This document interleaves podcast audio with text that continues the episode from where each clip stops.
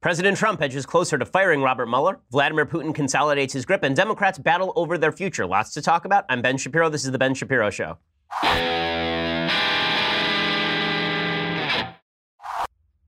I'm punch drunk already, and it's just Monday. That's what's going on here at the studio. A little bit later today, I'm going to be flying out to Pennsylvania. I'm speaking at Susquehanna University uh, which is happening on Tuesday. And then I'm speaking at Georgetown on Wednesday. So it's going to be a packed week full of wonderful, wonderful things. And we have so many things to talk about today, including the President of the United States, who appears to be on the verge of at least considering maybe firing Robert Mueller. Maybe that's speculation. Maybe it's not. We'll go through all the details first. I want to say thank you to our sponsors over at FilterBuy. So I know there are a lot of people who get very emotional about the environment.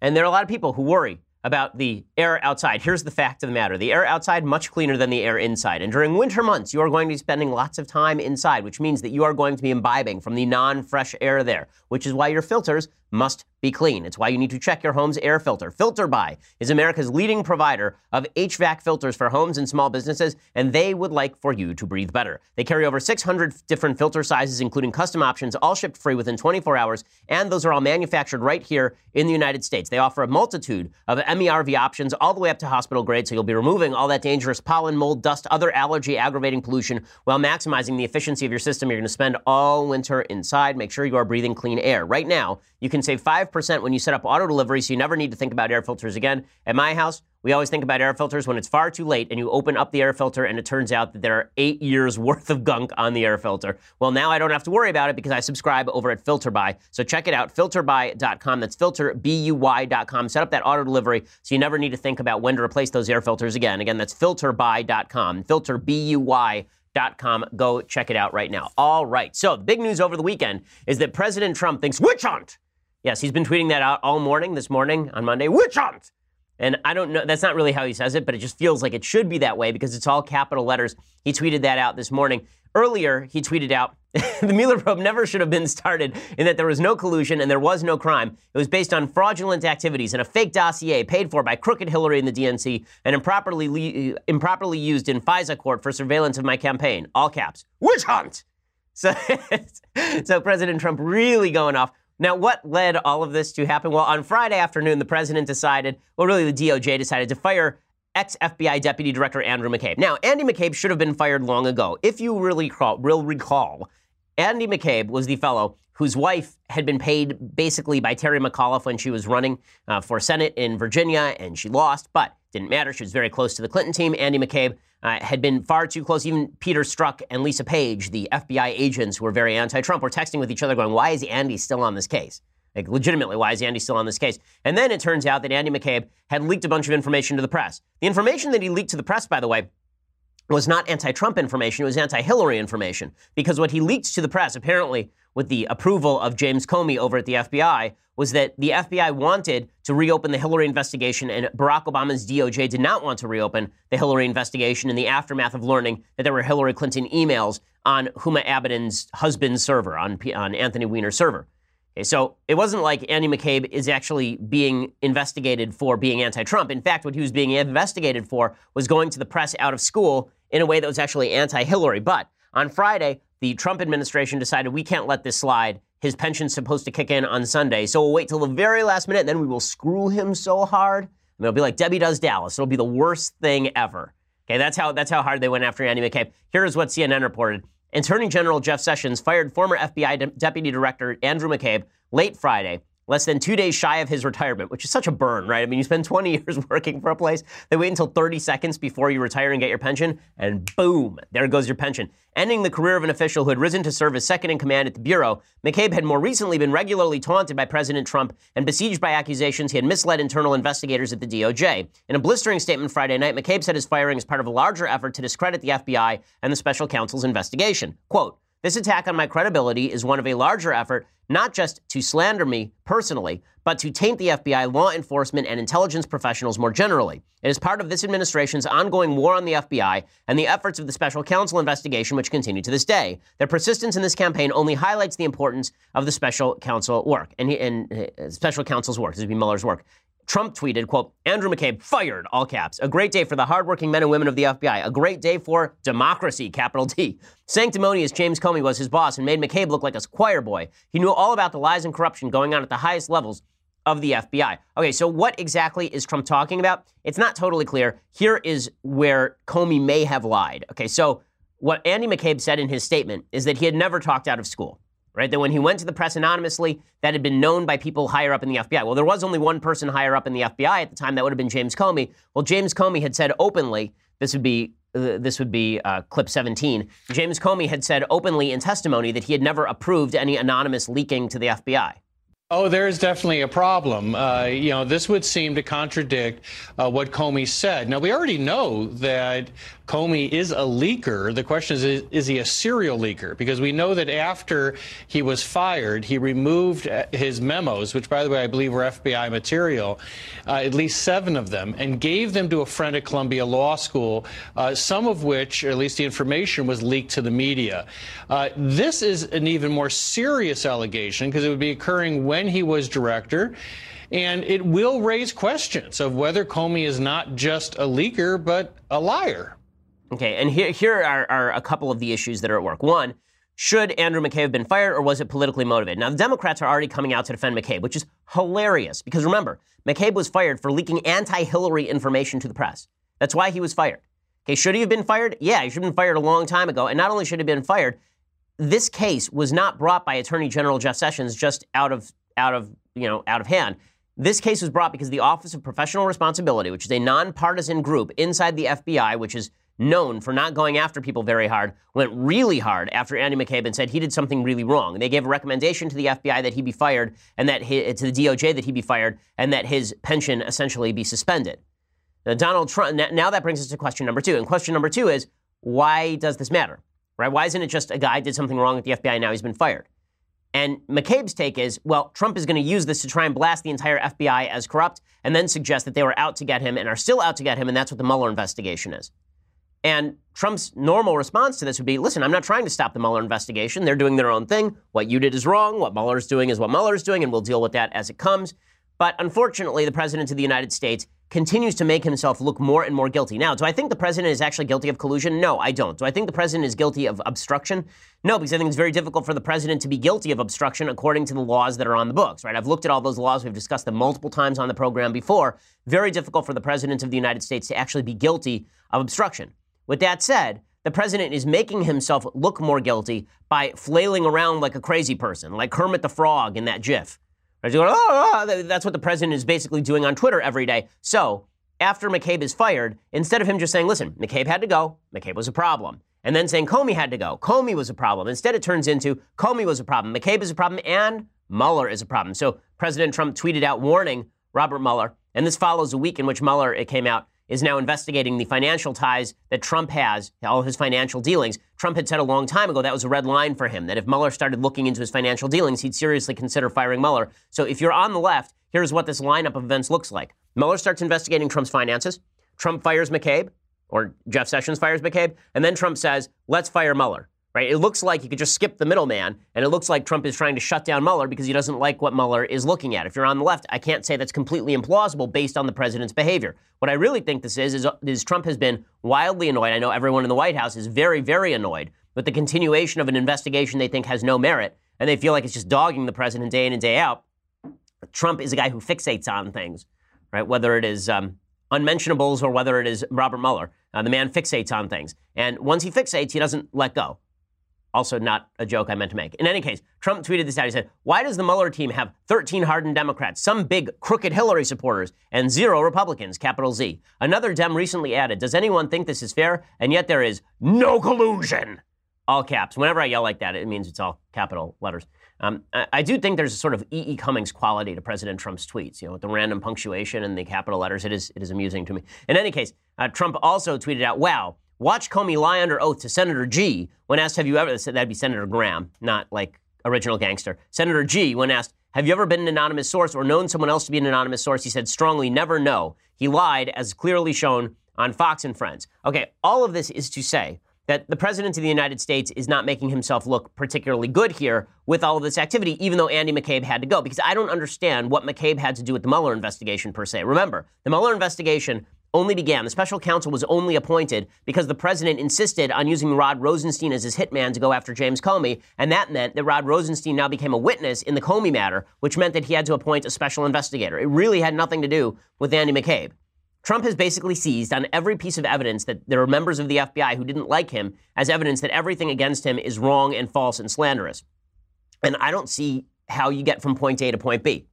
I'm willing to hear the case, but I don't really see what McCabe has to do with the Mueller investigation per se. And every attempt that Trump makes to connect the two makes it look like he's sort of desperate. Now, I know there are people on the right who are very angry with me when I say this because they want to believe that President Trump is totally right on all of this. There's a deep state coup that's happening, and Andy McCabe was part of this deep state coup.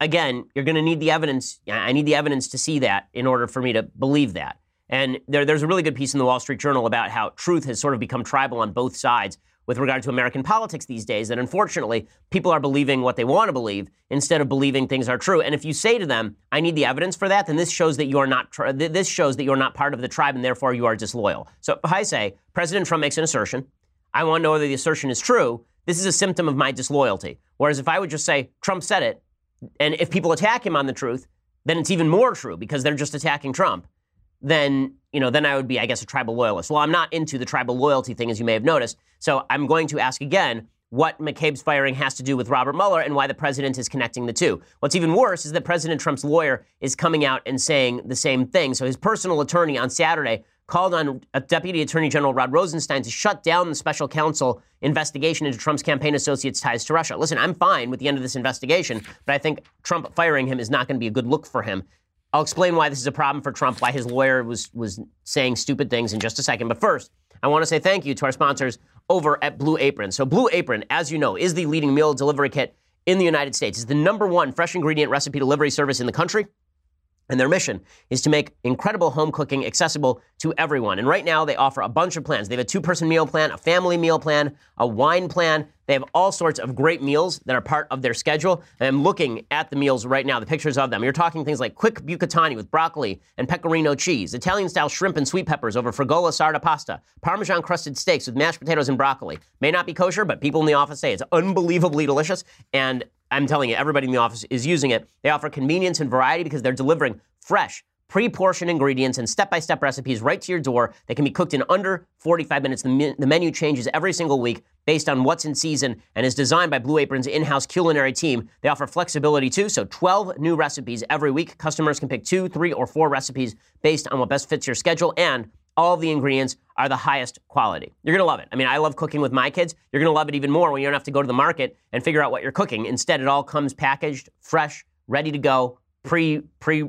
portioned. It's just fantastic. Blueapron.com slash Shapiro, and you get 30 bucks off your first order. That's blueapron.com slash Shapiro. Use that promo code Shapiro, and you get $30 again off your first order. Blueapron.com slash Shapiro. It is a better way to cook. Also, use that slash Shapiro so they know that we sent you as well. Okay, so President Trump's attorney came out John Dowd, and he said this quote, I pray that Acting Attorney General Rosenstein will follow the brilliant and courageous example of the FBI Office of Professional Responsibility and Attorney General Jeff Sessions and bring an end to alleged Russia collusion investigation manufactured by McCabe's boss, James Comey, based upon a fraudulent and corrupt dossier. This is what Dowd says. Just end it on the merits in light of recent revelations. So I guess the idea here is that we know that McCabe is corrupt. We know that McCabe uh, you know, has, has supposedly lied, or at least Comey has lied. And so we are now going to attribute to James Comey that he led off the Mueller investigation on bad evidence, and so we should end this sucker right now. Now, again, remember, the Mueller investigation was not originally predicated on the Carter Page FISA warrant that everybody is so hot and bothered about. Originally, it was predicated on the George Papadopoulos surveillance.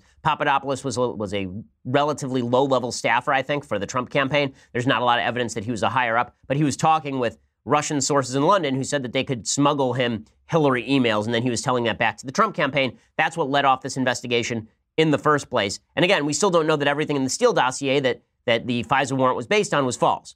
Right? We know that some of it was false. We don't know that the entire thing was false. We know that it was politically motivated, but a lot of Oppo research is politically motivated, and that doesn't necessarily mean that is false. In, in any case, should this investigation have been, have been begun on the evidence that we now see? I, I'm not sure that it should have. Should it be ended on this basis? Well, it's very difficult politically for the President of the United States to end this investigation on the basis that Andy McCabe got fired for a completely separate reason. And again, there's a bit of revisionist history going on here. Okay, the revisionist history is if this was an attempt to get Trump, or if this was always an attempt to get Trump, if they initiated this investigation in March 2016, right as Trump was about to win the nomination.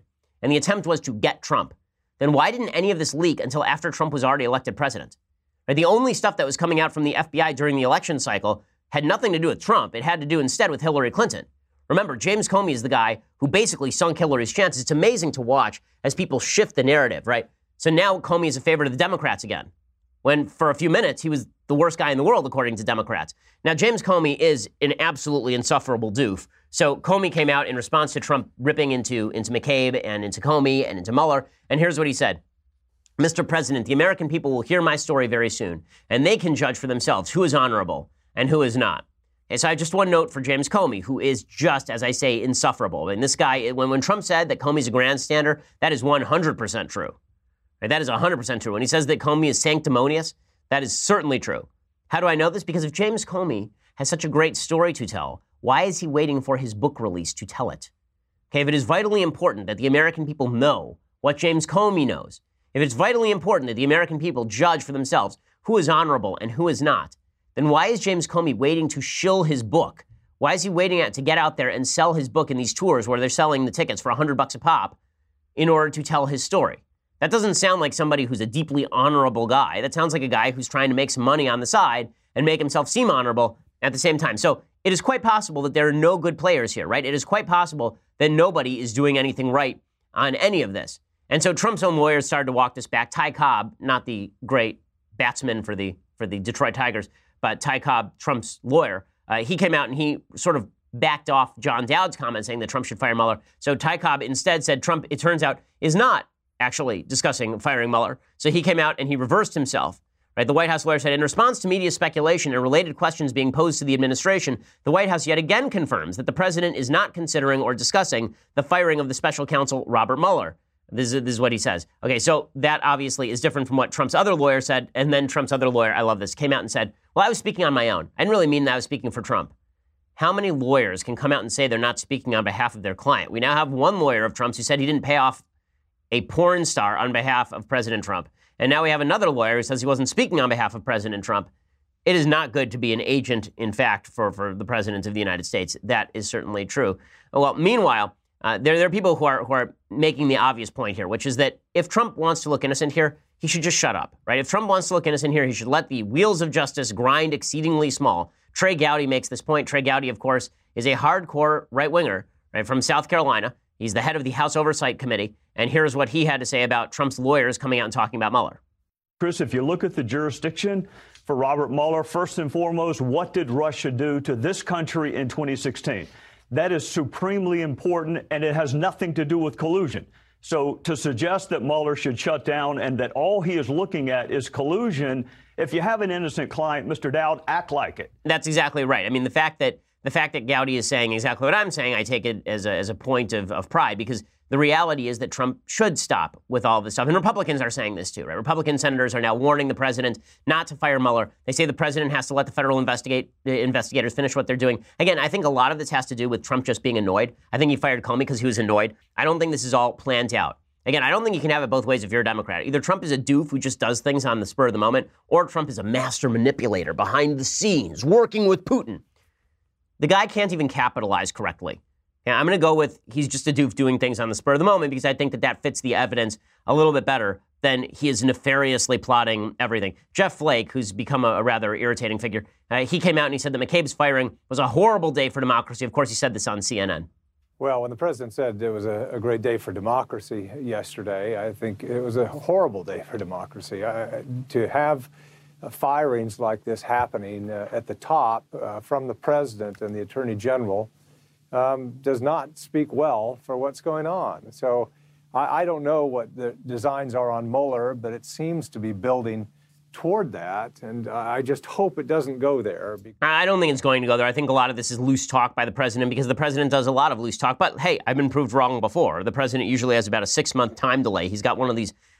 President Trump's policies, or at least his firings, his staffing policies, are sort of like one of those cartoon bombs in a Bugs Bunny cartoon where you light the wick and it's eight miles long and then it takes a year for the bomb actually to go off. It's possible that's what Trump is doing. It's also possible that he's just talking uh, like Trump talked. I do love that Jeff Flake looks like he, he just stayed a little bit late at a wedding and had to make it on time for, for the State of the Union for the State of the Union hit. Again, I think a lot of this is Trump being frustrated. This is what Reuters is reporting. White House Legislative Affairs Director Mark Short said the Trump team was fully cooperating in the Mueller investigation and that the president was expressing his growing frustration with how long the probe has lasted. There's a shock, right? Lindsey Graham, meanwhile, says that uh, Mueller shouldn't be dismissed except for cause. Trump has drawn a lot of criticism, and of course, Senator Rubio says that he doesn't like the way that McCabe was fired. He says that he should have been allowed to finish through the weekend. I'm not sure that makes a big difference. Again, the OPR is a relatively nonpartisan, uh, apparently, it's a, a, pretty clean nonpartisan group. So I, I have a tough time uh, saying that, um, you know, that it has to do with, with Sessions just wanting to get. Again, Sessions has been pretty stalwart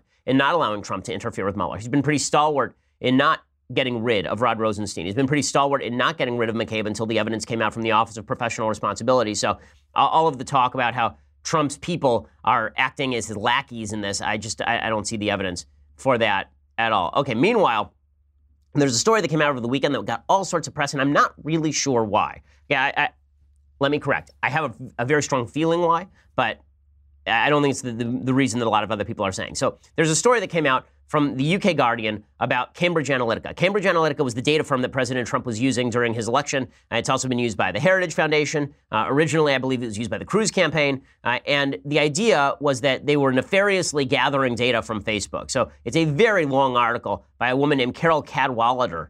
Uh, and uh, it's about a guy named Christopher Wylie, who is a uh, who's an openly gay guy who worked with Steve Bannon and I guess maybe Milo Yiannopoulos. It, he, he said that he described a tool uh, on Facebook called Steve Bannon Psychological Warfare Mind F Tool. Okay, now as you know, I am no fan of Steve Bannon's. I think Steve Bannon is one of the worst person, uh, one of the worst persons I have ever met in my life. I think he's one of the worst people ever. I, I think Steve is garbage. But this story does not hold up to scrutiny. I'll explain why in just a second. First, I want to say thank you to our sponsors over at stamps.com. So, right now, you can get everything on demand. Right, this podcast is on demand. You're going to get your TV on demand. You can cut the cable. But you still have to go to the post office to mail letters and packages. But you don't have to do that anymore thanks to stamps.com. So lots of great services at the post offices, but why wait in line? Stamps.com makes sure that you can access all the amazing services of the post office right from your desk 24 7 when it is convenient for you. Buy and print official U.S. postage for any letter, any package using your own computer and printer, and the mail carrier just picks it up. You just click, print, mail, you're done. Could not be easier. You print it out right onto a sticker. You put the sticker on the envelope. You print it right onto the envelope. You can print it out onto a piece of paper, tape it onto the envelope, and they will send you the scale as well so that you can always send with exact postage. We use it here at the Daily Wire offices on a regular basis to send important letters and packages. Uh, we use it to send merch sometimes. Right now, use Shapiro for this special offer. It includes $55 of free postage, a digital scale, and a four week trial. So that's a pretty spectacular deal. Go to right now, stamps.com, and use promo code Shapiro, right? You click on the radio microphone at the top of your homepage right when you get to stamps.com, and you type in Shapiro. And when you do, you get 55 bucks of free postage, which is a solid deal, a digital scale, and a four week trial. And you get that right now at stamps.com. And again, click on the radio mic and use that promo code Shapiro to get the special deal. Means you never have to go to the post office again and wait in line and get all those great services just in the privacy and comfort of your own home. Again, stamps.com, promo code Shapiro when you click on that radio microphone at the top of the page. That also lets them know that we sent you. Okay, so this story basically alleges that there is some sort of evil, nefarious corruption going on inside the Trump campaign with regard to data operations. So, again, the UK Guardian is reporting that in 2014, Steve Bannon uh, was Wylie's boss. Okay, the guy who we're talking about here is a guy named Christopher Wylie, uh, who's a pink haired guy. I mean, that's this is part of the article. He's a pink haired guy uh, who was apparently some sort of computer genius. Okay, and Robert Mercer was the guy who was funding Cambridge Analytica. The idea they brought in, uh, they brought in, they bought into was to bring big data and social media to an established military methodology, information operations, then turn it on the U.S. electorate. It was Wylie who came up with that idea and oversaw its realization. It was Wylie who became the source for the UK Guardian. And here, here's here's what it basically says. Apparently, he ended up showing the author a tranche of documents that laid out secret workings behind Cambridge Analytica. In the months following publication, it was revealed that the company had reached out to WikiLeaks to help distribute Hillary Clinton's stolen emails in 2016, and then we watched as it became subject to a special counsel investigation into possible Russian collusion in the U.S. election. The Observer also received the first of three letters from Cambridge Analytica threatening to sue Guardian News and Media for defamation. We are still only just starting to understand the maelstrom of forces that came together to create the conditions for what Mueller confirmed last month was information warfare, but Wylie offers a unique worm's eye view of the events of 2016 of how Facebook was hijacked, repurposed to become a theater of war, how it became a launch pad for what seems to be an extraordinary attack on the U.S.'s democratic process. Okay, so what exactly is that extraordinary attack? He says that they broke Facebook. What exactly did they do? Well, apparently, they sent out a couple of links on Facebook that allowed them to gather information. That's pretty much it. Apparently, all they really did, I mean, they bury the lead all the way down in this story. You know, in the middle of his, in the middle of this long biography of who this guy is. But essentially, all they did was they put out things like IQ tests and personality quizzes that give you access to somebody's Facebook, right? You, have had these before. Somebody will send you to a site and it'll say, take this personality quiz. And it'll say, do you want to access this personality quiz through Facebook? So you say yes. Right? Well, now they have, informa- they have access to the information on your profile. That's not illegal. You consented to it. It's not a big deal. That's all Cambridge Analytica did. They put out some of these quizzes, they gathered all the information, and then they had all this profile information of people that wasn't political information per se, but it was personality information, and personality gauges pretty highly with politics. It tracks pretty highly with politics. There are a bunch of studies that suggest that if you like certain types of food or if you like certain types of music, that that's likely to mean that you are of a particular political party, for example. So Christopher Wylie is one of the guys who was, who was designing all of this. So in 2013, Wylie met Steve Bannon, and he apparently uh, said that Bannon got it immediately. And so he decided to pitch the Mercers on making Cambridge Analytica the, the nexus for doing all of this stuff. Right? Cambridge Analytica would be the, the great cyber warfare nexus. So Robert Mercer uh, was going to pour millions of dollars. They flew to New York to meet the Mercers in Rebecca's Manhattan apartment. And Wylie said she loved me. She was like, "Oh, we need more of your type on our side. Your type, the gays." She loved the gays. So did Steve. He saw us as early adopters. He figured if you can get the gays on board, everyone else will follow. It's why he was into the whole Milo thing. So Robert Mercer was very into it. So what did Wylie do? So apparently, what Wylie did was he uh, he executed a contract with SCL, which is the parent company of Cambridge Analytica, which shows they were in a commercial agreement with a company called Global Science Research, owned by Cambridge based academic Alexander Kogan, specifically premised on the harvesting and processing of Facebook data so that it could be matched to personality traits and voter rolls. Cambridge Analytica spent $7 million to amass the data, about 1 million of it, uh, 1 million of it with the Global Research Center, okay, Global Science Research. He has the bank records and wire transfers. Emails reveal Wylie first negotiated with Mikhail Kosinski, one of the co-authors of the original My Personality research paper, to use the My Personality database. And then they replicated the information in that database, and then they built up a store of data. Now, what exactly? Apparently, they collected millions of profiles in a matter of weeks. Okay, but none of this is illegal. Okay, there's, there's nothing here that's illegal. Now, as soon as Wylie reported this, Facebook immediately suspended him. So here's the real question Why are the media covering this? I'm not seeing anything here that says to me something deeply nefarious and horrible went on. It looks like data g- gathering that was done by the Obama camp, I'm sure, in 2012 and in 2008. You know, this was playing catch up on the right for all the data banking that had been done on the left. One of the big criticisms of the Romney campaign in 2012 is that their information system was so bad, that their data analytics were so weak. And so Trump was trying to fight that, and Bannon was trying to fight that, which seems to me a smart thing to do, not an illegal thing to do.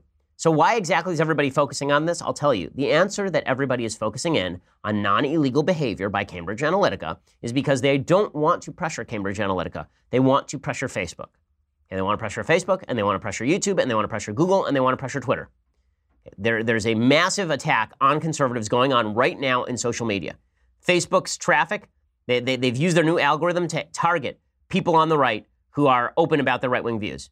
If you are a quote unquote objective site, then they have not targeted you in the same way. There was a study that came out last week demonstrating that major sites, I'm talking about everybody from Breitbart to Daily Wire, has been targeted by Facebook and that our traffic has dropped pretty precipitously for all of those sites, right? Daily Caller, The Blaze, all, all of these, uh, every single right wing site saw a major hit in traffic since Facebook instituted its new algorithm. Want to know what didn't see a, a major drop in traffic? You want to know what didn't see any drop in traffic, essentially?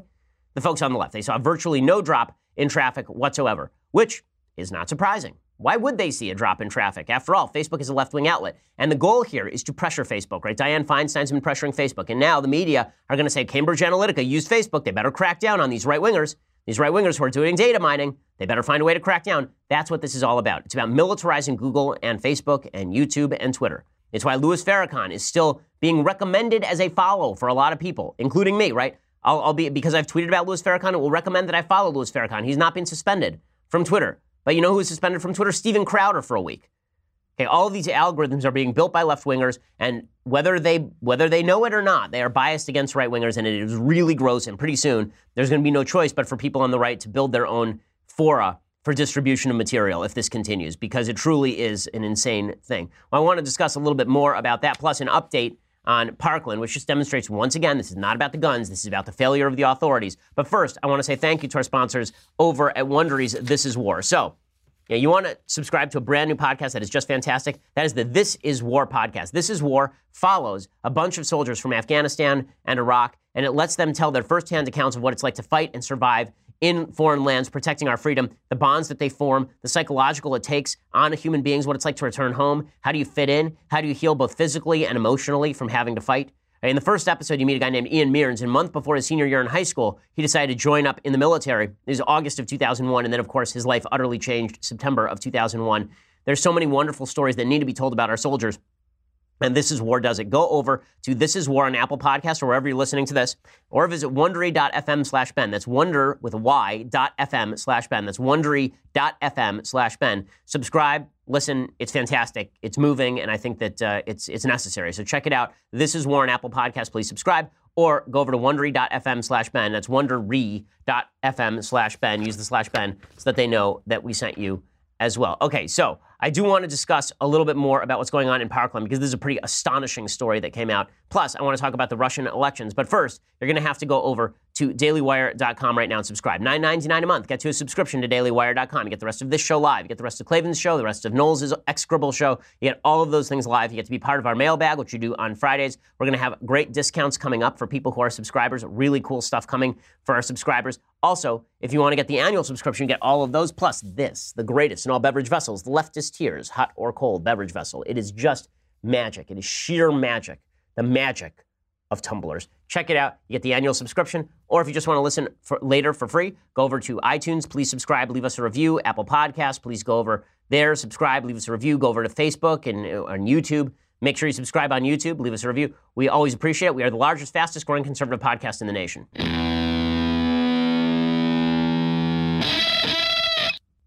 Alrighty, so um, the Parkland authorities apparently, this is an amazing story. Apparently, the authorities actually knew not only that the Parkland shooter was an evil piece of garbage, but they wanted to institutionalize him two years before he shot up that school in Parkland, Florida.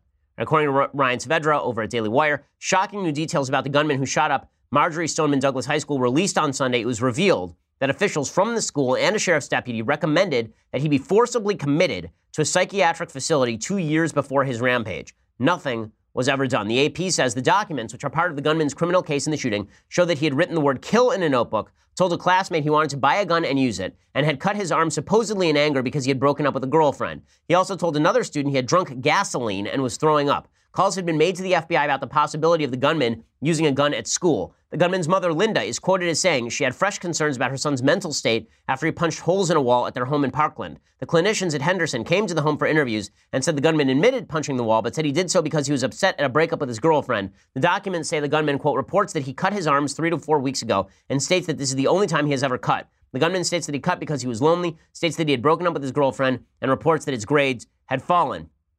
If he had been institutionalized, it would have been very difficult for him to purchase a firearm. Just garbage job by the authorities, as always. Again, this is not about giving the authorities more authority to do the right thing. This is about ensuring that law abiding people can protect themselves when the authorities fail, as it is apparent they do pretty much every time at this point. They're failing on a regular basis. It truly is uh, a horrifying, horrifying thing. Now, meanwhile, uh, there's a big election last night in Russia. When I say election, I mean selection because it was pretty obvious who exactly was going to win. And we all know the answer to that one, right? The person who was going to win clearly was going to be Vladimir Putin, and so it was, and so it ever shall be. So Putin has now been in power since 1999. He's been in power for almost 20 years. Uh, I don't count Dmitry Medvedev's reign in Russia as an actual reign. He was obviously a puppet of Putin, as everybody knew, including President Obama. So Putin has been continuously in power for 20 years. There are so many points to be made about this. It's, it's really quite fascinating.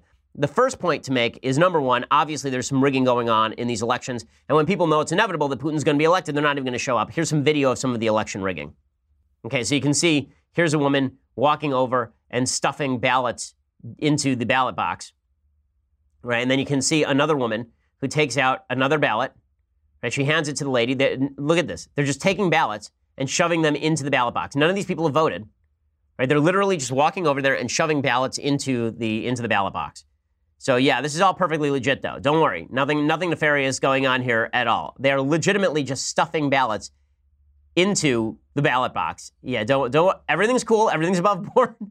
over there in Russia. Garry Kasparov, who's been a dissident for a long time, obviously world famous chess player, maybe the greatest chess player in history, he says these elections are a sham because, of course, they are. It's a charade. It's the only vote that, that matters in, in a dictatorship like Russia is Putin's vote. So you're right showing him voting for himself, and that's it. Uh, you're absolutely right saying that the turnout is, is, is the only challenge. It's not just because of apathy, because many people are simply scared, actually, to show up and, and to demonstrate that they, they disapprove uh, Putin's policies. Of course, that's true. I mean, I'd be afraid too if I were living in Russia, considering that Putin has legitimately murdered people with weapons of mass destruction abroad, right? I mean, the man poisoned apparently a Soviet dissident, a Russian dissident, uh, not too long ago. There was a, a, false spring in Russia that happened right as the Soviet Union fell, and now they've fallen right back into what can only be described as a state capitalism tyranny. And it looks a lot more like China uh, over in Russia than it looks like the United States as far as state control of the economy. Uh, it is an oligarchy run by all of Vladimir Putin's friends. Uh, and a lot of that was a reaction that there, a lot of it is a feeling in Russia of romantic nationalism. It's really fascinating. Article in the Wall Street Journal today really, really interesting, or a couple days ago over the weekend, about how Russian people, particularly young Russian people, feel about Vladimir Putin. And the reason that this is important is, is for a couple of reasons. First, it's important because we in the United States are in the midst of what people are saying is a youth revolution. Very, very important that all the youth of America be treated with respect because these are experts on politics. These are people who know whereof they speak. And young people are passionate. I mean, I've been reading you over the last couple of weeks, op ed after op ed, from idiots saying that young people are more passionate and we can only hope to give the future to them. Hey, Putin's people are the young people.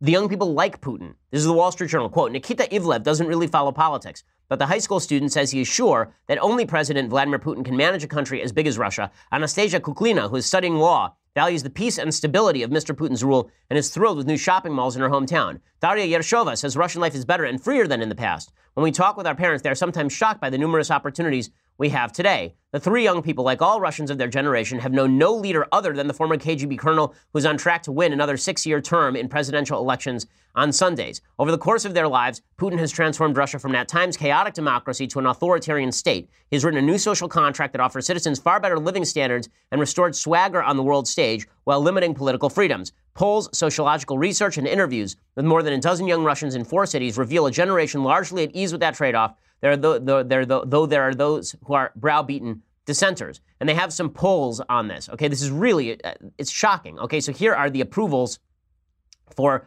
Vladimir Putin in Russia. Okay, so the the approval among young people, particularly. Okay, this is the popularity. 81% approve right now, and disapprove 18% in Russia as of right now. Okay, if that doesn't sound legitimate, it's because no one anywhere has that sort of popularity unless you are actually a tyrant. By age group, Here's by age group. So he's, he's vastly popular across Russia, but he is most popular with young people. The 18 to 24s approve of Vladimir Putin at the highest rate, followed by 25 to 39s, followed by 55s and over. Right? There has been a rise in living standards. They have slipped since 2014. A lot of that was based on Russia's oil boom. So thanks to fracking, the prices of oil in Russia dropped precipitously, and that stopped a lot of the growth in Russia. Uh, the percentage of total population with a monthly income below subsistence level has been dropping precipitously since 2000 thanks to the oil oligarchy that exists in Russia. But again, the popularity of Putin is largely linked to the fact that he is not only you know ensuring that, that a lot of the oil money is going to various public services, but also the fact that Putin is restoring a sense of national importance and greatness. There's, in, there's something in, in human history. It happened really with the French Revolution, uh, with regard to something called romantic nationalism. Romantic nationalism was the idea that your country is not only better than other countries because of the ideas it espouses, it is better because of its language, it is better because of its its people. It is, is it's this idea of nationalism without patriotism. Right? Russia isn't great because it promulgates great values. Russia is great because it deserves to be great, because Russia is great. Right? America is great in the same way. Right? This is the way that Barack Obama used to speak of American exceptionalism. Everyone believes in their own exceptionalism. There is a baseline level of truth to that that really started with the French Revolution. So the French Revolution changed everything, and in order to sort of understand what's been going on uh, in Russian politics, I think you actually have to go back 200 years and look at a little bit of the history of romantic nationalism. So, when the French Revolution first broke out, there was a feeling that something magical was happening, right? The French Revolution, which began in 1789 with the fall of the Bastille, that just months actually after the after the first meetings of the U.S. Senate under the U.S. Constitution, is pretty amazing. Uh, when that happened, there was a feeling of international, there's going to be an international rise in freedom. The French movement wasn't just French, it was international, it was global, it was universal. And that quickly shifted into something else. It quickly shifted into a romantic nationalism. That romantic nationalism really took hold around 1793 in France uh, when there was a threat of foreign war from the Austrians. So the Austrians thought they were going to waltz right into France and restore the monarchy in France, and they were going to be able to take over the new French Republic because it was so chaotic and because it was crazy and because it was, it was led by all of these nut job radicals. And so the French instituted something that had never been done before in world history a general draft of the population, what was called the levée en masse. That happened in 1793. And when they did that, when they issued the levée en masse, they gathered 1.5 million people. 1.5 million people were essentially drafted by the French government. And the French were able to fight off all invaders. They were able to, to throw off all comers. It was an amazing thing, right? And it totally shifted the balance of power in Europe because suddenly you had a country that was treating all of its citizens as part of the state bargain. Right? It's treating all of its citizens as, as their individual's identity were wrapped up in the identity of the state. This sort of romantic nationalism was also being pursued in what was then not quite Germany yet. It was still it was still Austria and and some of the German states and Prussia. It was being pursued by people like Hegel uh, at the time. Uh, a little bit later was Hegel, but at the time there was a romantic nationalism that was being pushed that said that Germany, you should only speak German. Germany is a special place, uh, and therefore Germany should have its own pan-national state of Germans. You can see how this played out during the 20th century. Well, these sorts of feelings in the human heart were feelings that were described by George Orwell in 1940 with regard to the Nazis. What he was wondering was why is it that there are so many people who are who are in the Nazi regime who are young when they could be part of Britain, right? They could be part of a global movement toward capitalism and freedom and toward prosperity, a sort of middle class existence. And what he said was there's part of the human heart that wants the flags, that wants the drums, that wants the blood, that wants the toil, that wants the sacrifice. Okay, there is that feeling today in Russia too. If you look at the polls, Stalin is still very much admired inside Russia. And one of the reasons that he is so very much admired inside Russia is because Stalin stood for national greatness. Would you want to live in a country that, that wasn't great? It was prosperous, but it was Switzerland. Would you want to live in Switzerland? Would you live, want to live in a country that felt like it had a historical purpose? You know, when Hegel talked about the, the world history and, and how states were the great drivers of this history, how states were the, the, the main forces behind pushing forward progress in history, and that progress in history was proof of God. When he said that, there were a lot of people who resonate to that on a normal, on a normative level, who say that's how I want my state to be. I want my state to be a driver in world history. And at least you could justify your own poverty living in the Soviet Union by saying, well, we're trying something new, a grand experiment. At least we're trying something new. At least we're powerful. At least we're threatening the United States on the world stage. That's how powerful we are. Those big, bad U.S. greedy folks, we're challenging them every single day. Well, when the Soviet Union collapsed, a lot of that purpose went away. There's a great book called Secondhand Time I've recommended on the show before. And that book talks with Russians before, during, after the Cold War. And what they say is that there's a certain nostalgia that exists in Russia for a time when the Russia was a great power. And now Putin gets to kind of pretend that Russia is still a great power. And this is something that drives a lot of young people. A lot of young people are interested in that. Well, the problem with believing that your country must be a great power without any excuse for actually being a great power, you're not spreading liberty, you're not spreading democracy, you're not doing anything great, is that it leads to war. It leads to a, an unmoored nationalism that turns very quickly into something violent and terrible. And that's why Putin is constantly invading countries around him. It's why he's invading Crimea. It's why the folks in Kazakhstan should be particularly worried, or Azerbaijan. There, there are a lot of states that border the, so, the, the former Soviet Union uh, that are in danger, right? It's why Croatia and it's why Latvia and Lithuania, uh, why, why those states are particularly worried right now, because Putin is trying to demonstrate to his public that he is part of this romantic nationalism movement brought to the, brought to the fore once again. History repeats itself. Putin is more comedy than tragedy, but not by much. So you know, the, the, that's the old saying: is that tragedy is that history repeats itself. The first time is tragedy, the second time is comedy. Putin again is not comedy. He's closer to it than Stalin was. But all of this is to say that there is a yearning in the human heart that is not being met, a yearning in the human heart that is not being filled. And it's being filled, globally speaking, with a, a, certain level of romantic nationalism, with a certain level of tribalism, with a return to socialistic ideas without God. And this is really disturbing. It's not just happening there, it's happening here too. The romantic nationalism movement that says that America is great not because of any of its founding principles, but just because America is America. Right? Uh, the, the, the, folks who say that America ought to move toward equality because equality is what's going to fill that hole in the heart. You know, and I don't mean social equality, I mean equality of finance. Now, all of this stuff is indicative of a greater ill that is plaguing humanity right now. I'm writing an entire book on it right now. But that, the romantic nationalism that's taking place in Russia is something that should not be ignored, nor can it be ignored if you actually want to understand what's going on. Okay, so meanwhile, Democrats are still trying to figure out exactly what it is they should do in the wake of Hillary Clinton. So, as you recall, last week, Hillary Clinton came forward and suggested that she uh, was only not president of the United States because of these evil, terrible, horrible, no good, very bad hicks and rednecks and, and their wives who are living in the middle of the country. Well, now she issued a very, very long statement because she has never issued a short statement talking about why she was wrong. But she doesn't really apologize. She says, during an interview last week with an Indian news publication, I was asked about 2016 and whether Trump is the virus or a symptom of something deeper going on in American society. Like most Americans, people overseas remain shocked and dismayed at what they are witnessing daily. My first instinct was to defend Americans and explain how Donald Trump could have been elected. I said that places doing better economically typically lean Democrat, and places where there is less optimism about the future lean Republican. That doesn't mean the coast versus the heartland. It doesn't even mean entire states. In fact, it's more often captures the divisions between more dynamic urban areas and less prosperous small towns within states. And what's hilarious about this is this is supposed to be her apology, but instead, she just doubles down on all of this and says that. So, to those who are upset or offended by what I said last week, I hope this explanation helps to explain the point I was trying to make. We all got it, lady. We all got the point that you were trying to make. That's the problem. You wish we didn't get it. No wonder Democrats are running for her. Marie Harf, who was a former spokesperson for the State Department under Obama, she came forward and said Hillary should please just go away. Like, enough.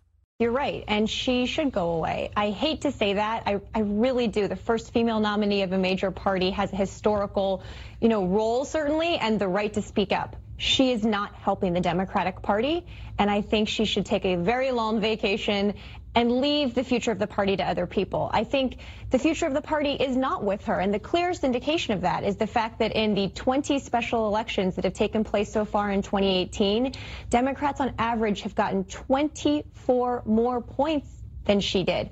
The party of the future is not Hillary Clinton's party, and I get why she wants to keep explaining it, but it is not. Well, you say. Okay, so even Democrats are starting to realize they need to move away from Hillary Clinton if they hope to be successful in the future. Okay, time for some things I like and then some things that I hate, and then we will get to the uh, the Federalist Papers. So things that I like. So uh, I had the opportunity to interview Charlotte Pence about her new book. Uh, which is called Marlon Bundo's A Day in the Life of the Vice President. Her mom did the art. Uh, Charlotte Pence uh, wrote it. So Charlotte is Mike Pence's daughter. Karen Pence is Mike Pence's wife. Uh, and the book is really charming. I read it to my daughter over the weekend. She really enjoyed it. so here is my sit down with Charlotte Pence. So here we are with Charlotte Pence. She's the author of Marlon Bundo's A Day in the Life of the Vice President, which is a children's book, as, as you could probably guess from the title. Uh, and it's illustrated by Karen Pence, who's, of course, the Vice President's wife, and Charlotte, if you didn't guess, was the Vice President's daughter as well. Uh, and, well, Charlotte, welcome to the show. Thank you for having me. So, first question is, and I, I was seriously considering this a little bit earlier okay. why Marlon Bundo as opposed to Rabbit De Niro? There's actually a good answer for that. Um, when we got Marlon, I we had him in a student film project. So I had to go on Craigslist and get a bunny. And so I was texting the Craigslist owner, and he said um, to make him an offer. So it became this Godfather joke.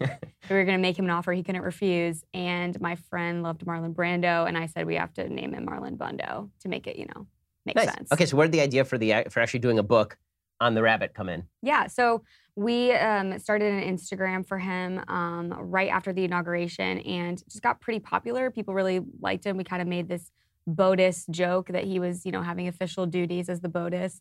And um, so my mom and I talked about um, doing a children's book and her illustrating it. And she's an amazing watercolor artist. And so um, we just went for it and we were brainstorming ideas and said, you know, the first one at least should definitely be about the role of the vice president because a lot of people don't actually know the official duties of the vice president. So that's all in there. Mm, that's really cool. So, yeah. Uh, so w- how long has your mom been doing watercolors? Because that is definitely something that oh my gosh nobody knows. Yeah, forever. I mean, ever since I've been alive. I mean, she used to have a business for it.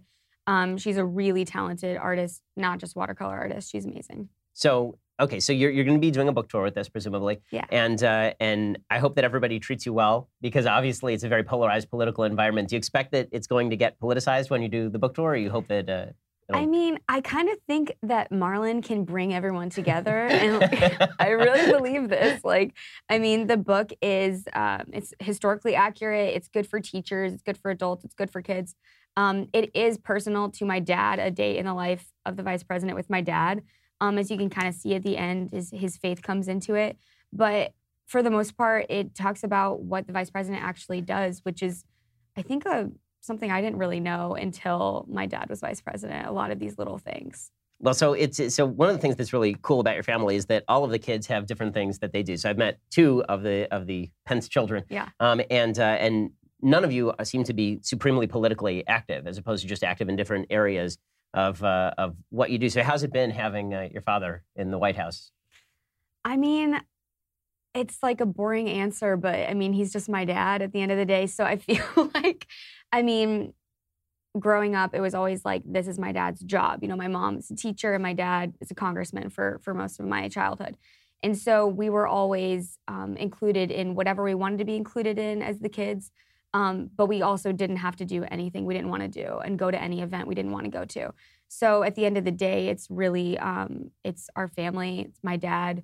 You know, we talk about um, current events on the phone when we're catching up, but then we talk about, you know, what I got at the grocery or whatever. And um, at the end of the day, it's just my dad. you know. And, and you work out here in Hollywood. So how has that been? Have people treated you decently in Hollywood? Yeah, I mean, really, they have. I think that once you meet people, um, you know, you get to know people better on a personal level. I think that always brings people together instead of seeing um, someone from uh, in a political lens on on TV or in magazines or something. Um, I, I think I've I've been welcomed out here in my job, especially. Um, it's it's been fun. Well, that's awesome. I've met enough members of your family to know you have an amazing family, and uh, and obviously this is a book that you should get for your children. Uh, it is Marlon Bundo's A Day in the Life of the Vice President, written by Charlotte Pence and illustrated by Karen. Thanks so much for stopping by. I really appreciate it. Thanks for having me. This is awesome. So that was fun. So the, that Charlotte Pence, who is just a, a charming young woman, and uh, her family is, is really filled with wonderful people. Okay, other things that I like. So I just have to play you a clip of this because it was funny. Uh, I was on CNN yesterday, and my phone did go off in the middle of the interview. Uh, the, the real move, the real power move would have been to pick up and just take the call in the middle of the interview, but I, I didn't have my, my wits about me enough to do that. But uh, Brian Stelter on Reliable Sources asked me about bias in the media, and I said, um, you guys, that would be you.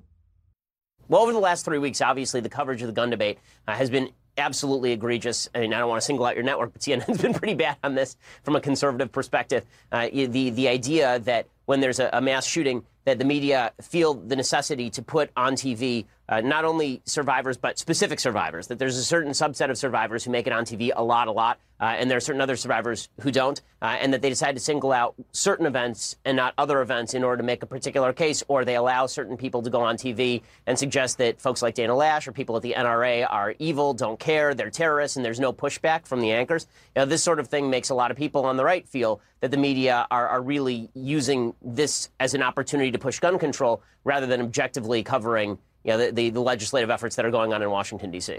Okay, so that was a lot of fun. And I, I give a lot of credit to Stelter for having me on. He knew that I was going to hit CNN. He didn't mind. Uh, so good for him for doing that. Um, because obviously he, he wanted to have some differing voices. He did say, my favorite part of this interview is where he suggested, well, if we at the Daily Wire are so critical of the mainstream media, why don't we try to infiltrate the mainstream media and then and then try and shift them? And my answer to him was, are you going to hire me?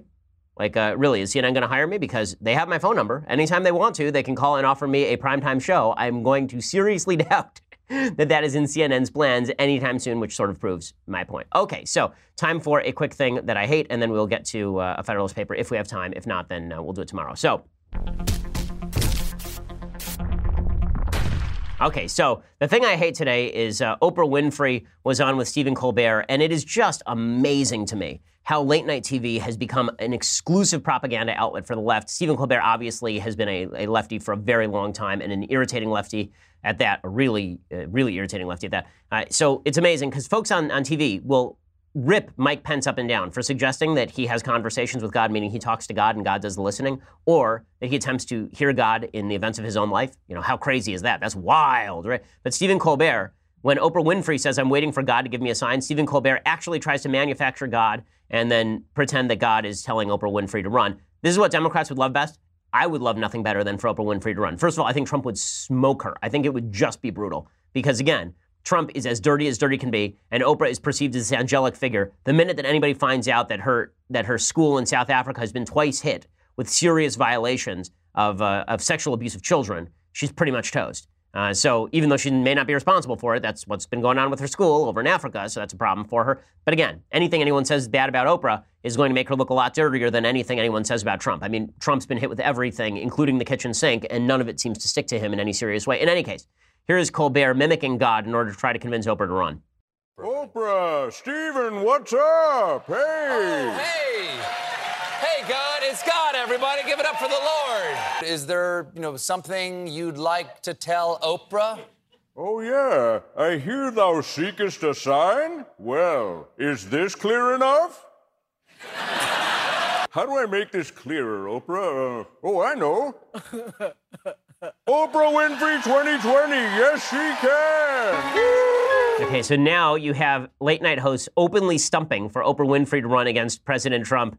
Uh, yeah, and, and doing so by mocking God and people of faith. So that's that's just wonderful. Well done, Stephen Colbert. That's not going to alienate anybody in the middle of the country or anything. Well done. Okay, quick Federalist paper. Good news. This one will take me less than 30 seconds. So Federalist number 20.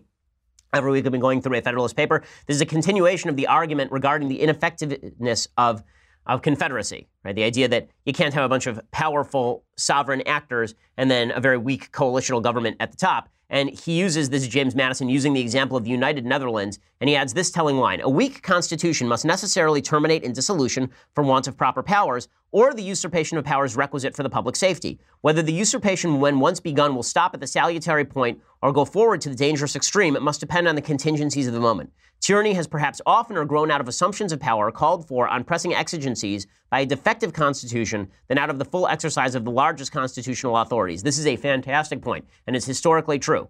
Most tyrannies begin by saying the current system is not working. We need to move the current system aside and overrun its boundaries. So, suspension of habeas corpus during the Civil War would be an example of this, although we went back to habeas corpus afterward. Or the seizure of emergency powers by Hitler's Nazis in 1933 and 1934. Right? All of that would be a perfect example of what Madison was talking about that when you don't have a properly balanced government, even if the government appears to be too weak centrally, very often people will say the exigencies of the circumstances demand that we do X, and X is usually a permanent enlargement of the government.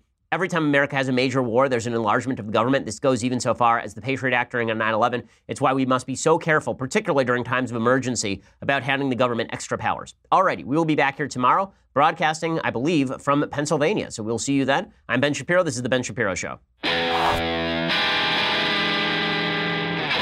The Ben Shapiro Show is produced by Mathis Glover, executive producer Jeremy Boring, senior producer Jonathan Hay. Our technical producer is Austin Stevens, edited by Alex Zingaro. Audio is mixed by Mike Coromina. Hair and makeup is by Jesua Alvera. The Ben Shapiro Show is a Daily Wire Forward Publishing production. Copyright Forward Publishing 2018. We'll get to more on this in just one second first.